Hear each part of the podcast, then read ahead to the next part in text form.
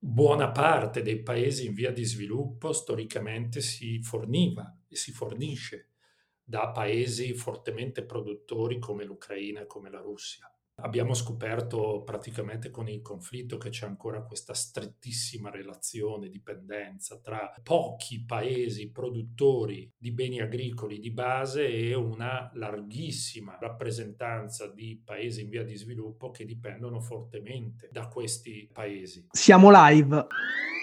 Benvenuti! State ascoltando Juice It Up!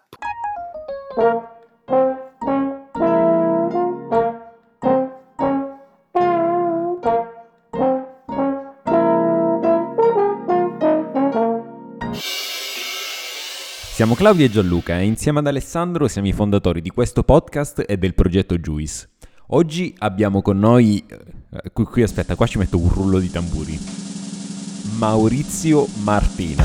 Da gennaio 2021 Maurizio Martina è vice direttore generale dell'Organizzazione delle Nazioni Unite per l'Alimentazione e l'Agricoltura, la FAO, ma ha alle sue spalle una lunga carriera politica che l'ha portato, tra le varie cose, ad essere sottosegretario al Ministero delle Politiche Agricole, Alimentari e Forestali, con delega a Expo tra il 2013 e il 2014 e successivamente ministro nello stesso ministero.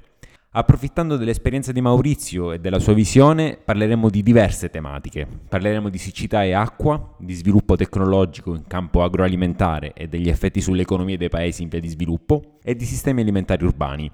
Sono tematiche che all'apparenza possono sembrare sconnesse tra di loro, ma che, oltre ad essere calde e attuali, ci aiutano meglio a comprendere l'interconnessione dei nostri sistemi agroalimentari a livello globale.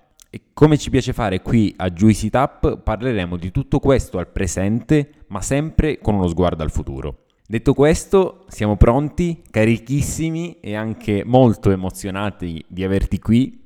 Ciao Maurizio, grazie mille per aver accettato il nostro invito e benvenuto a Juicy Tap. Grazie a voi di questa opportunità. Grazie mille davvero di cuore. Parto subito con una rivelazione, perché quando abbiamo iniziato il nostro podcast, penso fosse l'episodio 20, abbiamo provato a dire quelli che secondo noi potevano essere degli ospiti che avremmo desiderato portare sul nostro podcast e la mia persona eri proprio tu, quindi sono personalmente contento. Wow!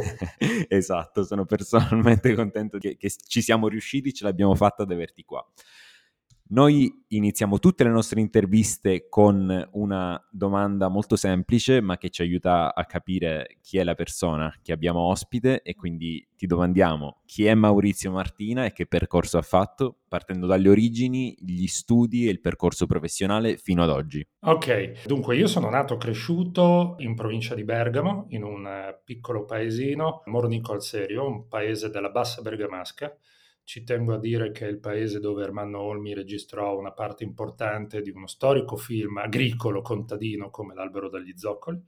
Ma a parte questo, sono nato e cresciuto in una cascina. Ho avuto questa fortuna e da lì devo dire che ho sempre tenuto un filo di passione, di interesse per tutte le questioni agricole e ambientali. Sono perito agrario, non a caso, perché poi nel proseguo del mio percorso ho fatto la maturità tecnica agraria, poi è subentrata la passione per la politica, sono laureato in scienze politiche, ho avuto la fortuna di fare un percorso istituzionale dal Consiglio comunale del mio piccolo paese fino al Consiglio regionale lombardo e poi nel 2013 la grande esperienza di governo nazionale, che veramente è stata per me una palestra di vita e anche ovviamente professionale enorme. Sono stato sottosegretario alle politiche agricole, diciamo a cavallo tra il 2013 e il 2014, poi ministro delle politiche agricole dal 2014 per 4 anni. Ho avuto la fortuna di seguire per il governo Expo Milano 2015 e quindi ho intrecciato anche, devo dire, alcuni passaggi molto rilevanti come Expo, ma poi anche la presidenza del G7 italiano di quegli anni e il semestre europeo di presidenza italiana.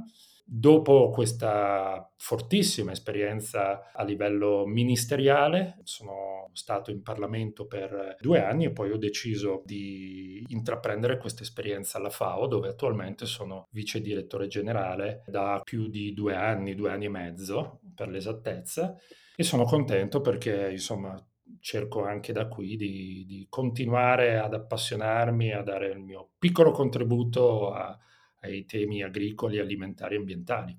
Ah, poi se devo aggiungervi, non so se è una nota di colore che stonerà, ma io ne vado orgoglioso, sono un grande tifoso dell'Atalanta.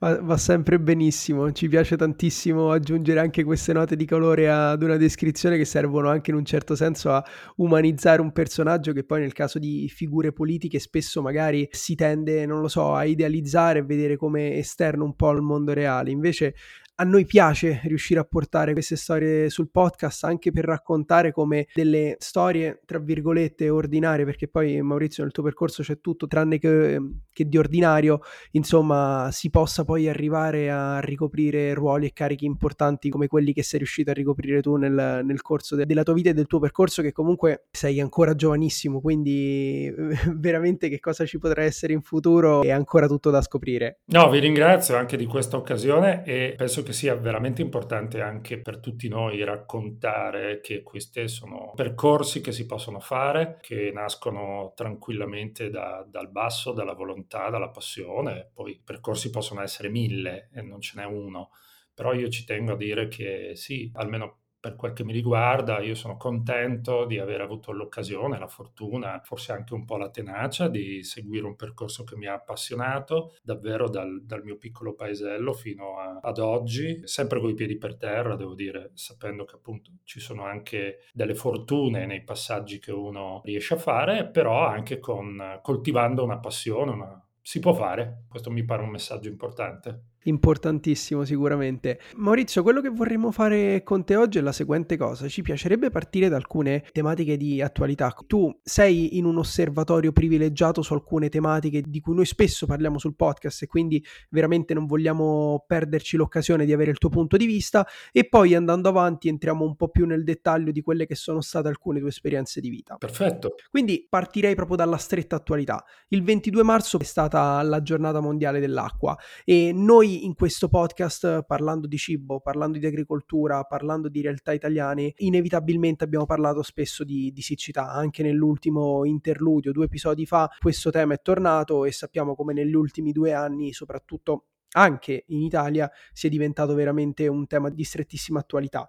Ci potresti un po' raccontare la tua prospettiva sull'argomento, quanto è rilevante oggi nel 2023 parlare d'acqua e quanto la siccità potrebbe diventare un problema per i sistemi agricoli non solo italiani ma anche mondiali? Assolutamente sì, e parto dicendoti che non bisogna più usare il condizionale. Siamo già dentro un'esperienza dove il grande tema dell'oro blu è tema dominante ad ogni latitudine. Non c'è paese oggi che non attraversi una grande questione idrica. Non c'è territorio, non c'è comunità dove questo grande tema di come gestire al meglio una risorsa delicatissima come l'acqua non sia tra i temi prioritari, non solo per il settore agricolo e per le prospettive agroalimentari, ma ti vorrei dire anche per la stabilità economico-sociale delle comunità e dei territori.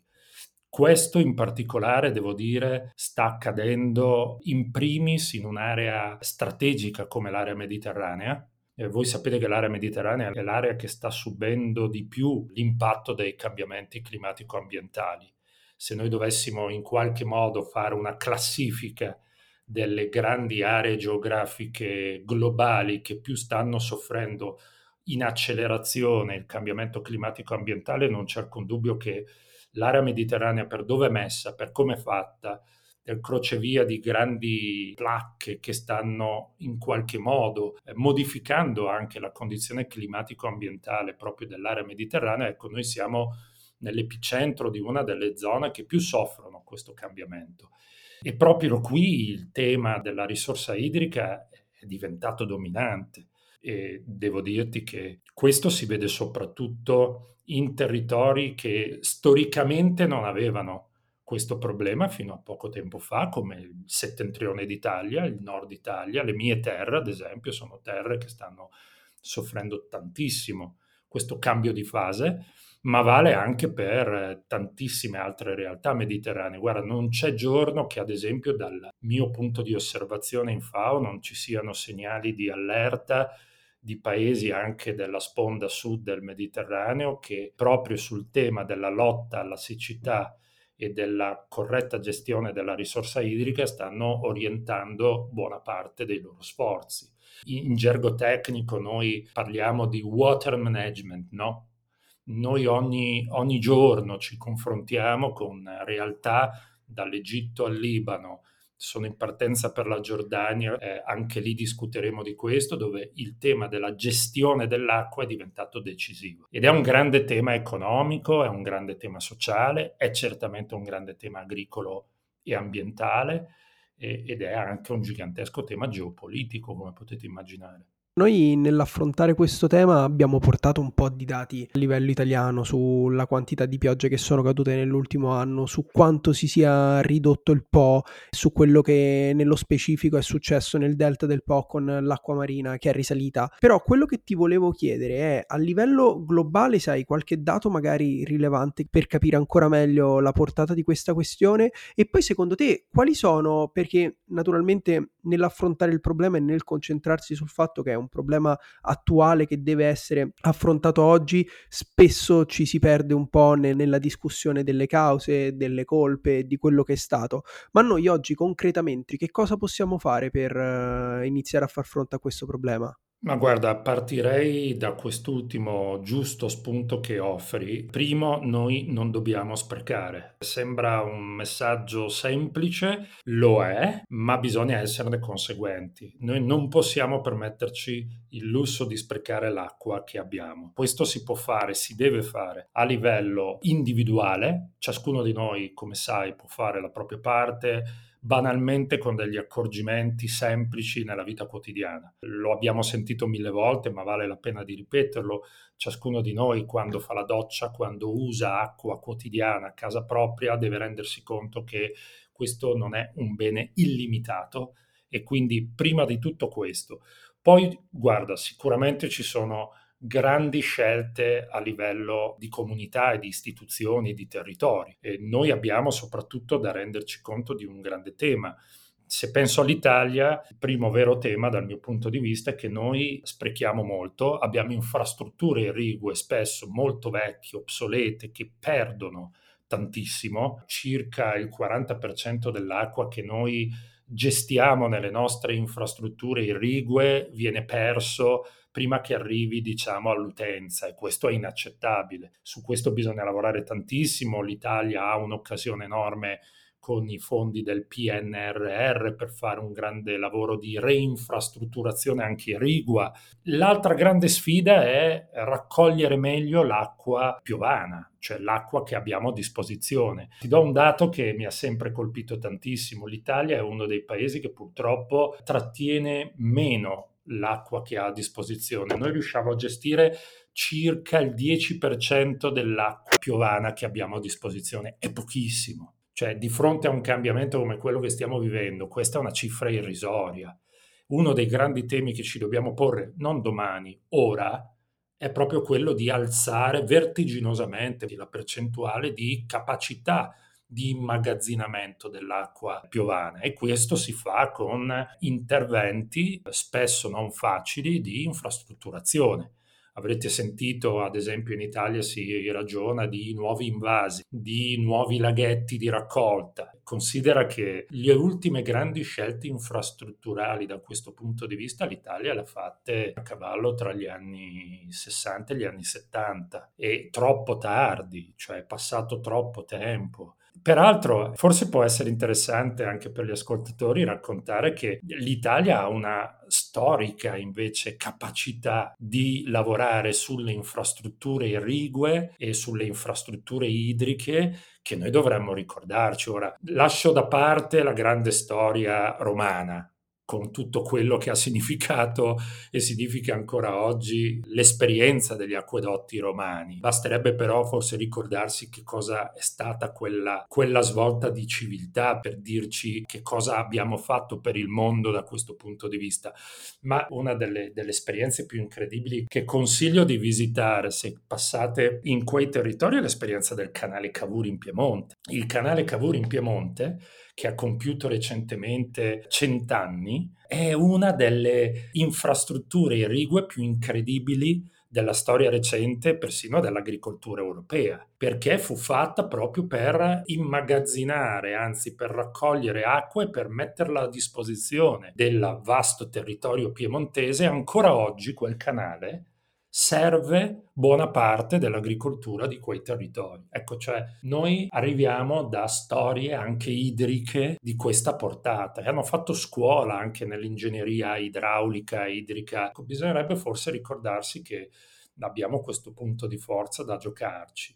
E a livello globale il dato vero è che noi ovunque stiamo affrontando picchi di siccità devastanti. Il tema vero è che c'è una sovrapposizione di due mappe, quella dei cambiamenti climatici e quella della fame. E una delle chiavi di relazione tra il cambiamento climatico e l'aumento della fame nel mondo è proprio, ahimè, la frequenza di eventi come le siccità che devastano le condizioni anche agricole e alimentari di quegli stessi territori già fragili proprio per questa condizione. Questo è il tema dominante per noi ed è anche la ragione che spinge ad esempio la FAO a lavorare con tanti paesi in via di sviluppo al tema che richiamavamo prima, cioè il water management, a gestire meglio l'acqua a disposizione con interventi tecnologico-digitali che riescano a utilizzare al meglio l'acqua che c'è. Poi su questo potremmo ovviamente aprire un altro enorme capitolo di come la tecnologia, il digitale, l'agricoltura 4.0 può aiutarci a utilizzare meglio questo bene. Ci sono ormai tecniche che ci consentono di poter calibrare alla perfezione il bisogno d'acqua delle colture e quindi evitare le vecchie tradizionali metodologie irrigue che sprecavano oggettivamente tantissimo, no? Mio nonno, quando doveva irrigare il suo campo di grano nella bassa bergamasca, comprava 8 ore di acqua e io mi ricordo che andavo di notte con lui e si irrigava il campo senza nessuna logica, senza nessun limite. Oggi questo non può più essere fatto in questo modo. E ci sono per fortuna tecnologie che ci consentono di fare un'operazione sostanzialmente calibrata alla perfezione sul bisogno d'acqua di quel terreno in quel determinato tempo per quella coltura. Se noi riuscissimo a fare questo lavoro sostanzialmente ovunque, noi faremmo un gigantesco salto in avanti. Abbiamo parlato più volte su questo podcast di come a problemi complessi non esistono mai delle soluzioni semplici e soprattutto non esistono delle singole responsabilità. E come ci hai detto tu, c'è una parte di lavoro che deve essere fatto a livello del cittadino e voglio ricordare che in Italia probabilmente abbiamo dato finora troppo poco valore all'acqua perché l'abbiamo data sempre per scontata e voglio anche ricordare che l'Italia è tra i paesi d'Europa con un costo al consumatore, un prezzo al consumatore tra i più bassi in Europa. E poi un'altra cosa appunto che dicevi è l'importanza della tecnologia e parlavi di queste straordinarie innovazioni che ci sono adesso, parlavamo anche di bacino del Mediterraneo e se guardiamo a paesi come Israele in cui questa tecnologia ha veramente fatto la differenza, un paese che tralasciando possibili questioni controverse ha tirato su agricoltura e coltivazioni in un posto in cui era impensabile averle, quindi veramente la tecnologia può fare la differenza e può cambiare i sistemi alimentari. Assolutamente sì, è così. Il grande tema che abbiamo di fronte è a quale prezzo questa tecnologia, cioè quanto saremo capaci di rendere disponibile queste tecnologie a quella massa enorme di esperienze, di comunità, di persone che non immediatamente possono usufruirne. Parliamo di proprietà, parliamo di prezzi, parliamo appunto di regolazione di questo salto tecnologico. Questo è il grande tema, perché sai, pensare che chi può permetterselo possa utilizzare queste tecnologie è abbastanza facile. Il tema vero che ci dobbiamo porre è chi non ha la possibilità di come può fare, e questo è il tema, ad esempio, per una grande agenzia come la FAO, cioè lavorare per accorciare questa distanza. E si aprono ovviamente temi molto molto complessi, ma decisivi, come quello appunto della regolazione delle proprietà o dell'accesso ai capitali per fare questi salti tecnologici o della disponibilità di know-how, di conoscenza. Questo è molto evidente soprattutto se ragioniamo dei sistemi agricoli e alimentari, perché si vede proprio questo grande scarto, no? Agricolture povere, fragili, deboli, poco infrastrutturate tecnologicamente, che soffrono maggiormente gli impatti, ad esempio, climatico-ambientali, e agricolture invece top nell'innovazione, che ovviamente hanno altre capacità, altre forze, altre opportunità. Noi dobbiamo trovare un nuovo equilibrio in tutto questo. In un sistema alimentare iperconnesso e globalizzato come quello di oggi è veramente fondamentale far accelerare un po' i paesi che sono un po' più indietro, e comunque l'importanza della cooperazione internazionale, del lavoro che la FAO fa anche in paesi in via di sviluppo è fondamentale per evitare che ci siano dei paesi che restino indietro.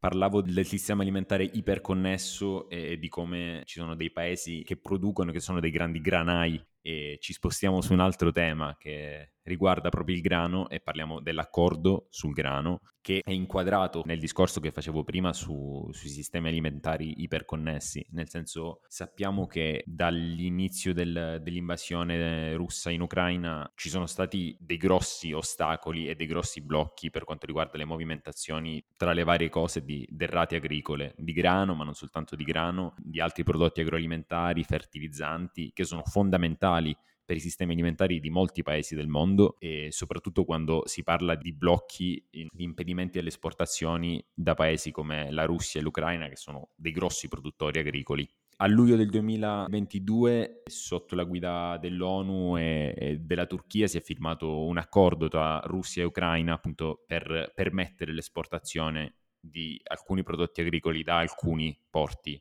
ucraini. Parliamo del Black Sea Grain Initiative, chiamato molto giornalisticamente accordo sul grano. Vorremmo capire con te innanzitutto qual è stato l'impatto di un accordo del genere su alcuni sistemi alimentari e che problema ha risolto, o comunque cerca di risolvere, e poi capire a che punto è. Guarda, quell'accordo è stato assolutamente un accordo prezioso, lo è ancora oggi, un accordo mediato dal segretario generale delle Nazioni Unite, Antonio Guterres, direttamente, insieme, come hai detto bene, al governo turco. È un accordo che si è recentemente rinnovato per un'altra fase di 120 giorni. È un accordo che ha consentito fino a qui di poter far uscire dai porti del Mar Nero, dai porti ucraini del Mar Nero, almeno 25 milioni di tonnellate di beni agricoli di base come i cereali. Noi tutti ormai sappiamo che Russia e Ucraina sono da sempre due grandi paesi agricoli, l'Ucraina in particolare storicamente un grande paese agricolo. Do due dati per renderci conto: circa il 10% del PIL ucraino è sostanzialmente figlio dell'esperienza agricola, circa il 44% di tutte le esportazioni ucraine arriva da beni agricoli di base come i cereali, l'olio di semi di girasole, il mais, cioè le grandi produzioni di quelle distese pianeggianti che purtroppo noi oggi vediamo martoriate dal conflitto. Quell'accordo è stato importante perché ha consentito l'uscita di milioni di tonnellate di cereali che sono andate prevalentemente, almeno per il 55%, a paesi in via di sviluppo. Una cosa per me rilevantissima da ricordare, che l'opinione pubblica non conosceva prima dello scoppio di questo conflitto, è che buona parte dei paesi in via di sviluppo storicamente si forniva e si fornisce da paesi fortemente produttori come l'Ucraina e come la Russia. Abbiamo scoperto praticamente con il conflitto che c'è ancora questa strettissima relazione, dipendenza tra pochi paesi produttori di beni agricoli di base e una larghissima rappresentanza di paesi in via di sviluppo che dipendono fortemente da questi paesi. Diciamo che anche i processi produttivi agricoli, ok, noi viviamo nella globalizzazione che ci interconnette in maniera strepitosa, con grandi benefici peraltro, ma non dobbiamo dimenticarci che pur essendo molto interconnessi ci sono delle verticalità che rimangono. Tu giustamente prima hai detto ci sono ancora grandi paesi produttori, ci sono ancora forti dipendenze. Un dato su cui riflettere: circa l'80% di tutto il grano che viene prodotto nel mondo ogni giorno arriva da 15 paesi. Quindi sono processi, meccanismi molto verticali, dipendenze molto forti. E questo accordo è stato importante perché nella fase difficilissima di questo anno e mezzo, dopo lo scoppio del conflitto il 24 febbraio scorso, ha consentito praticamente di alleggerire la pressione, ha aiutato una parte di questi paesi tradizionalmente importatori di grano da Russia e Ucraina di poterlo ricevere, penso all'Egitto, penso al Libano, penso ad altre situazioni molto delicate dove la chiusura dei porti del Mar Nero ha significato immediatamente un aumento dei prezzi della farina. Io mi ricordo perfettamente marzo-aprile dell'anno scorso, quando ancora questo accordo non era in vigore, gli aumenti di prezzo ai mercati popolari del Cairo sono stati immediati. E, ricordo perché poi ci sono andato, c'era una grandissima preoccupazione. Quindi l'accordo ha un valore proprio perché ha alleggerito la pressione, ha consentito la movimentazione di milioni di tonnellate di beni fondamentali. Certo, non basta perché la situazione rimane ancora molto delicata. Se posso segnalare, una seconda dinamica che forse può essere interessante per gli ascoltatori, giustamente in questi mesi si è parlato tantissimo dell'aumento dei costi delle materie prime alimentari come il grano. Attenzione che il secondo effetto, la seconda onda lunga di questo conflitto è legata all'aumento del costo dei fertilizzanti, perché i fertilizzanti di base che sono utilizzati in larghissima parte nei paesi agricoli più fragili arrivano proprio da Russia e Bielorussia. Russia e Bielorussia sono due grandi paesi produttori di fertilizzanti di base e quello che è accaduto in quest'ultimo periodo è che l'aumento dei prezzi e la riduzione delle disponibilità di questi fertilizzanti ha creato una crisi perché i prezzi troppo elevati hanno sostanzialmente messo in crisi questi paesi in via di sviluppo che tradizionalmente importano fertilizzanti di base proprio da questi due paesi.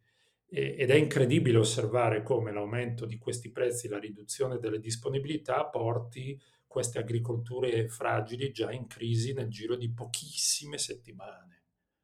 E questa è l'altra dinamica che forse vale la pena di raccontare perché è interconnessa alla fase che stiamo vivendo. Tra gli effetti evidenti a tutti c'è l'aumento dei prezzi delle derrate alimentari, ma che poi si traduce nell'aumento dei prezzi dei prodotti alimentari anche nei supermercati, come abbiamo visto nel corso dell'ultimo anno. La FAO ha uno strumento in particolare utilizzato per il monitoraggio dei prezzi agricoli nel mondo, che è il FAO Price Index. Che cos'è e che cosa ci dice, ci ha detto negli ultimi mesi? Guarda, questo è un indice fondamentale, direi l'indice di riferimento globale che segna gli andamenti cruciali di mercato dei beni agricoli a livello generale.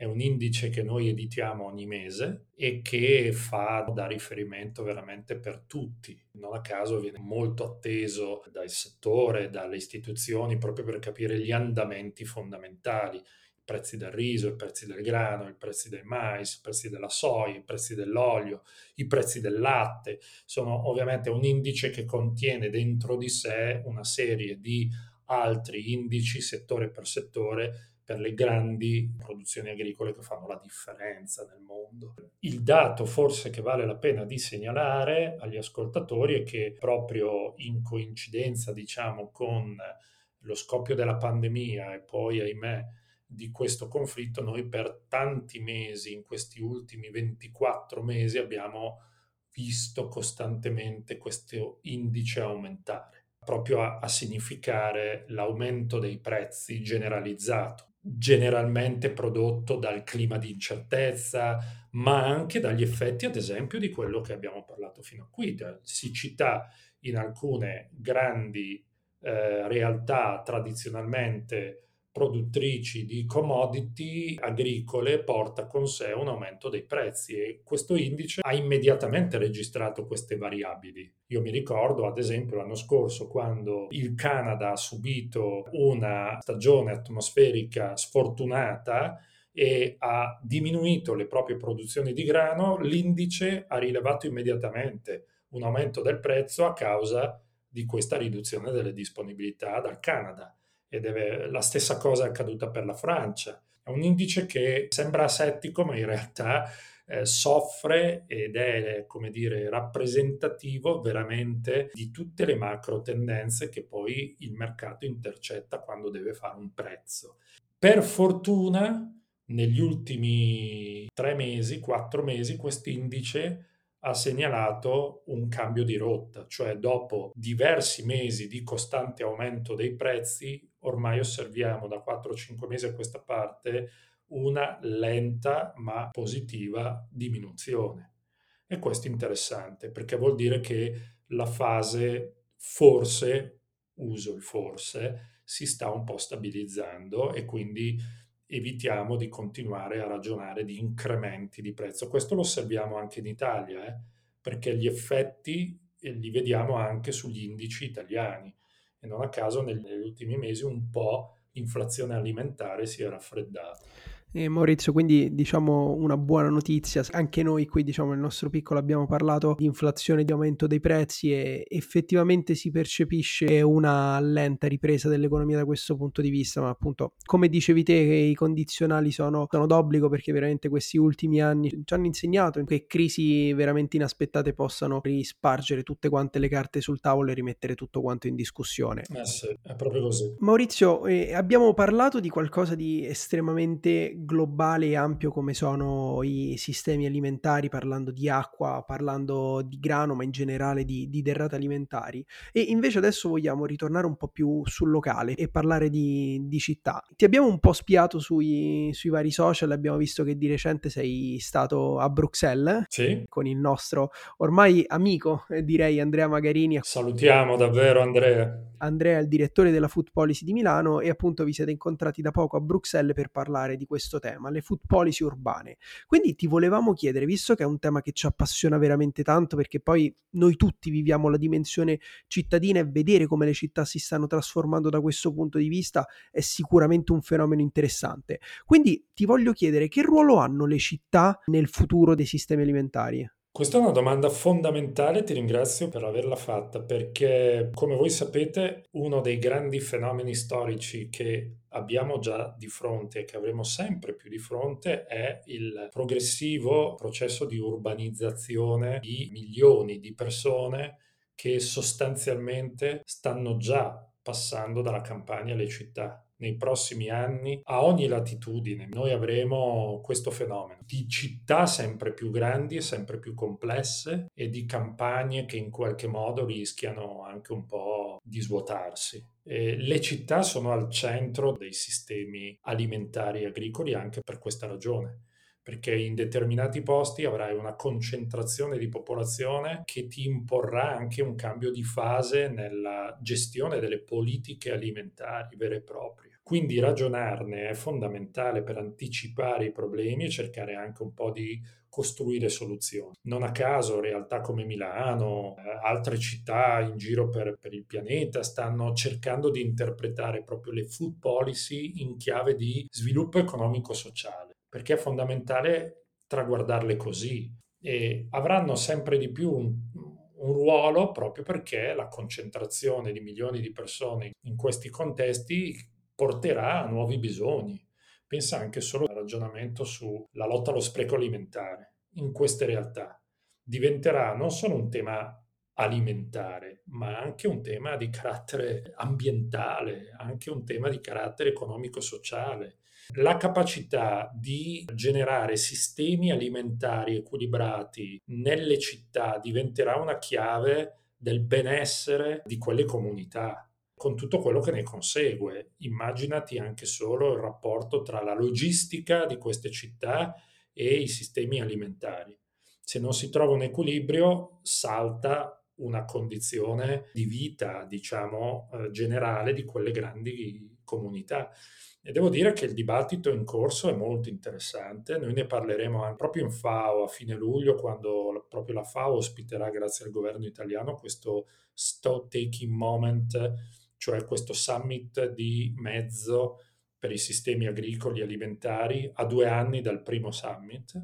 Uno dei grandi, diciamo, delle grandi aree di ragionamento che faremo in questo summit a fine luglio, dal 24 al 26 di luglio, proprio qui a Roma, è legato proprio alle politiche urbane, alle politiche delle città per sistemi alimentari resilienti, perché noi sappiamo che soprattutto in tante aree del pianeta questo è un tema decisivo. E noi cercheremo anche di essere presenti o comunque di seguirlo. Ah, con piacere. Il tema delle food policy a me interessa particolarmente, tanto che ci ho scritto la mia tesi di master, e approfondendo un po' l'argomento, ma come è anche evidente da un osservatore esterno, le food policy, ma il policy making in generale, per essere realizzate hanno bisogno di una cosa, che è la volontà politica. Noi sappiamo che possiamo avere tanta scienza quanto ne vogliamo, tanta conoscenza, ma se manca la volontà politica e se manca l'engagement, soprattutto nel caso delle food policy urbane, del governo, comunque delle autorità locali, cittadine, provinciali, poi dipende dal livello, le food policy non possono essere né pensate, né programmate, né attuate. Tra le varie esperienze, Maurizio, sei stato sottosegretario e successivamente ministro delle politiche agricole, alimentari e forestali, quindi sai esattamente di cosa stiamo parlando, cioè quindi soprattutto in campo agricolo o comunque in campo dei sistemi alimentari sappiamo benissimo che ci sono tante conoscenze che poi difficilmente si mettono in pratica, si trasformano in politiche e in azioni, perché è sempre difficile trovare non tanto la volontà politica, ma una volontà politica che metta d'accordo le diverse parti. Dalla tua prospettiva, per come sono organizzate oggi le democrazie, senza fare grandi discorsi alti, un susseguirsi di nuovi governi ogni 4 o 5 anni, con possibili anche frequenti cambi di orientamenti e visioni strategiche, è possibile attuare dei veri cambiamenti e tradurre in leggi ed azioni determinate conoscenze che abbiamo per avere dei sistemi alimentari più sostenibili in futuro?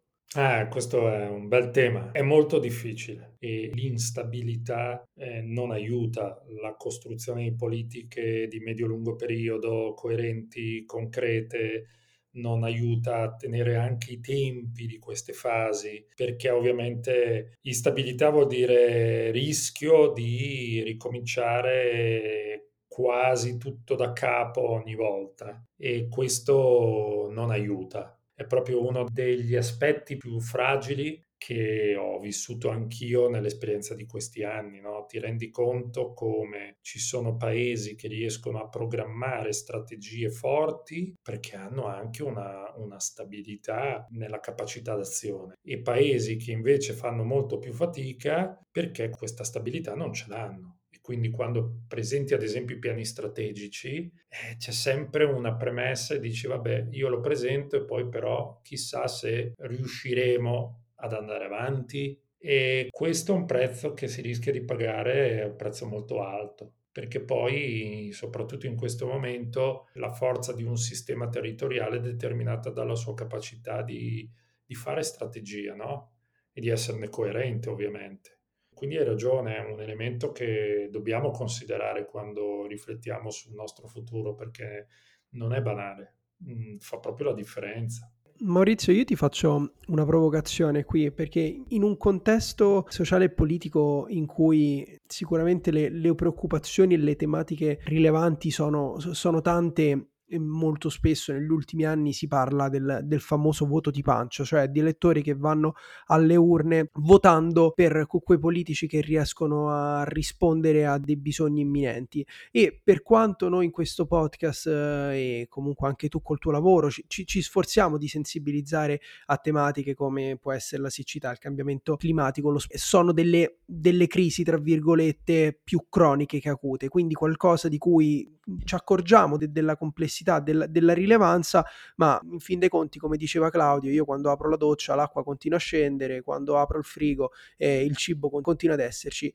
Lato politico. Che cosa si può fare per informare ed educare gli elettori sulla rilevanza di queste tematiche, per far capire che quando si va a votare è importante dare il giusto peso a queste tematiche, perché a furia di rimandare veramente ci troveremo in una situazione in cui fare qualcosa sarà veramente complesso? Guarda, ti confesso che è una domanda aperta anche per me, perché tante volte mi è capitato di rifletterci, no? Perché è un tema che sento anch'io, che ho sentito moltissimo nell'esperienza di questi anni, ma anche oggi da cittadino mi domando che cosa si può fare per fare in modo che questi temi siano sempre di più al centro dell'attenzione. Io non ho una risposta facile, penso che però non bisogna assolutamente cedere all'idea che facendo corretta informazione, disseminando conoscenza, portando all'attenzione dei cittadini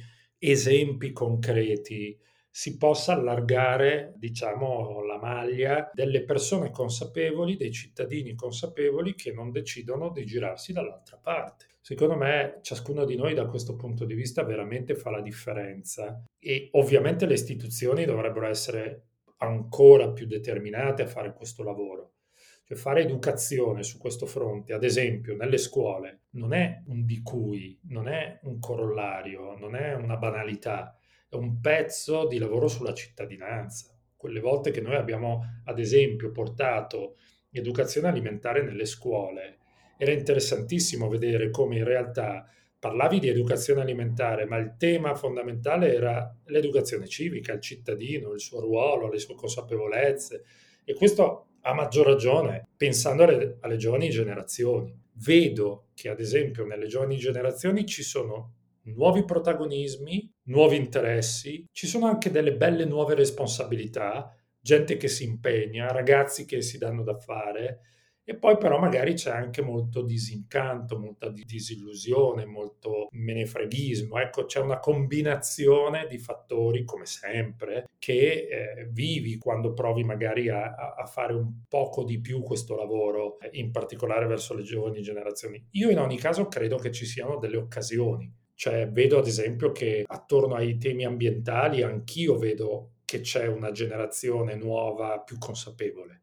Il tema è allargare sempre di più le maglie di queste consapevolezze. Questo sicuramente, diciamo, la speranza che nelle nuove generazioni ci sia molta più consapevolezza e voglia di incidere attraverso il proprio voto su queste tematiche è sicuramente rilevante. E parlando di impatto che si può avere sulla società, sulle istituzioni, su paesi interi, dal 2021 sei diventato vice direttore generale della FAO. Ci puoi un po' raccontare di che cos'è che ti occupi, che cosa fai nel tuo lavoro e in generale, comunque ne abbiamo parlato, ma qual è il ruolo e l'impatto che la FAO ha in questo complesso sistema? La FAO è una grande organizzazione multilaterale, direi quasi la più vecchia organizzazione multilaterale internazionale. Pensa che è nata prima delle Nazioni Unite, e anche qui c'è una storia incredibile che vale la pena di raccontare. È incredibile per me come l'Italia quasi 70 anni fa riuscì a candidarsi per ospitare la sede internazionale della FAO. Guarda che lungimiranza, che forza, che capacità di leggere il mondo, no? Anni fa, immediatamente dopo la fine della seconda guerra mondiale, l'Italia era l'Italia del dopoguerra e si pensava in grande. Ebbe la forza di candidarsi a ospitare una grande agenzia, non a caso, l'Agenzia Internazionale sull'Agricoltura e sull'Alimentazione. Per me quello è un passaggio enorme, ci sono delle storie incredibili, la storia di questo Lupin che è forte proprio di questa convinzione, tra l'altro con un passato incredibile tra la Polonia, gli Stati Uniti e l'Italia,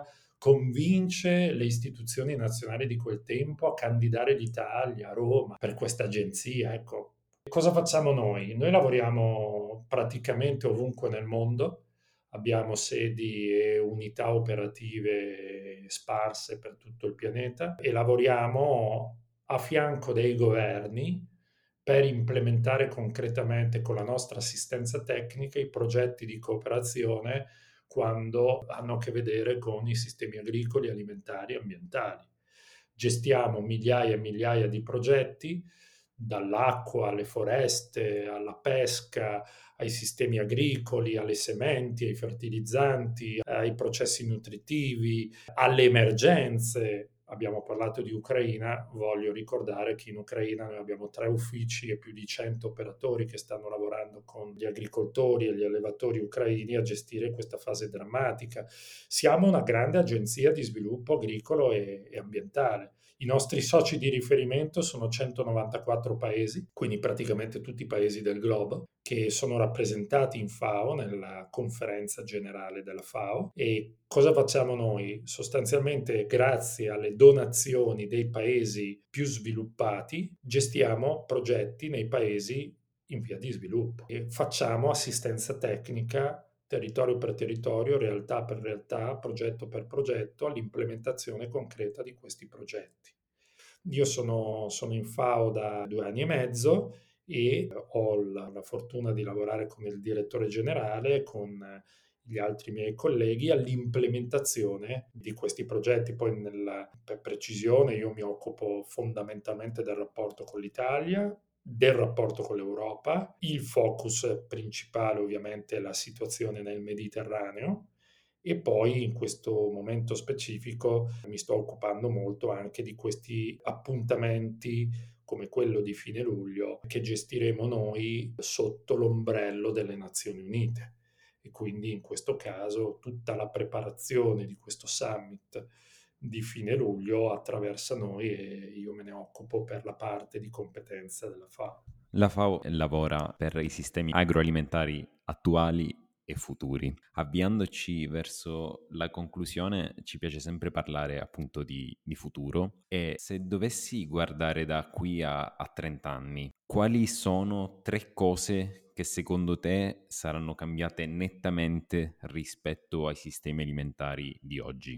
Ah, bella domanda, domandone finale, non facile. Diciamo che posso esprimere 3 speranze, dai. La prima è che davvero il salto tecnologico digitale che stiamo già vivendo possa essere messo a disposizione di chi ne ha più bisogno in maniera equa. Cioè io sogno un mondo dove davvero si possa produrre meglio consumando meno, e che questa rivoluzione arrivi innanzitutto dove ci sono fragilità enormi e dove fare questa differenza può significare veramente molto per milioni di persone. Questa è la prima cosa. La seconda è che, coerentemente con questo primo sogno, voglio credere a una rivoluzione agricola, alimentare, ambientale che faccia veramente la differenza in chiave sostenibile. Non tanto perché continuiamo ad abusare di questo termine, ma perché traduciamo questo termine in un altro modello di sviluppo, più equilibrato. Ecco, voglio credere che accanto a tanti allarmi che si sia invece trovata una via per gestire questo passo, questo salto storico al meglio. E poi, se posso chiudere così, direi sì, voglio pensare che tutte le esperienze agricole, alimentari, ambientali di qui a 20-30 anni tornino ad essere un fattore di sviluppo e anche di interesse per le giovani generazioni. In parte questo già sta accadendo, ma mi piace pensare che nuove professioni, nuovi mestieri, nuove esperienze si possano affermare dentro questa grande storia che è il cibo, no? Che poi in definitiva è la storia dell'uomo. Quindi questa è un po' la speranza. Non bisogna ovviamente mai cedere alla rassegnazione, perché abbiamo descritto in questa ora tanti lati fragili, tante sfide, tanti rischi, però voglio anch'io, come hai detto bene tu, come avete detto bene voi, concludere con una nota positiva, perché noi abbiamo gli strumenti per fare la differenza in meglio, se vogliamo, e quindi dobbiamo riconoscerli questi strumenti. Guai se rinunciassimo a questa sfida. Eh sì, Maurizio, noi siamo perfettamente d'accordo con te. Dire che con queste 3 speranze hai toccato un po' i temi che sono un po' i pilastri anche di questo podcast e di quello che cerchiamo di fare: la tecnologia, i sistemi economici e poi in chiusura il capitale umano, da cui sicuramente non possiamo prescindere. Maurizio, come al solito a noi ci piace chiudere le nostre interviste con una nota dolce, appunto restando in tema, che è la rubrica della piccola pasticceria. Nella piccola pasticceria rubiamo un consiglio a un nostro ospite, un consiglio che può essere di qualsiasi tipo, un libro, un podcast, un film. L'importante è che sia qualcosa che nel tuo percorso è stato importante e che ti ha segnato. Oh mamma, ce ne sarebbero tanti, sia di film che di libri, quindi faccio un po' fatica, devo dirvi, a sceglierne uno. Sono un appassionato ovviamente di saggistica legata ai temi della geopolitica alimentare, agricola, e quindi tutto quello che ha a che vedere con questi temi lo consiglio vivamente, perché è un modo per capire il mondo e quindi mi piace pensare che possa essere un'opportunità anche per tanti altri. Tutto quello che ha a vedere con la geopolitica del cibo, seguitelo, perché è un modo per capire il mondo. Maurizio, che dire, ti ringraziamo vivamente di essere stato con noi, grazie mille per la disponibilità ed aver trovato del tempo all'interno di un'agenda molto impegnata. Hai realizzato un piccolo sogno di questo podcast e quindi grazie mille Maurizio, a presto. Ci teniamo in contatto. Grazie mille. Ciao. Hai ascoltato Juice It Up. Per altri contenuti di Juice ci trovi su Instagram e sul nostro sito thisisjuice.net.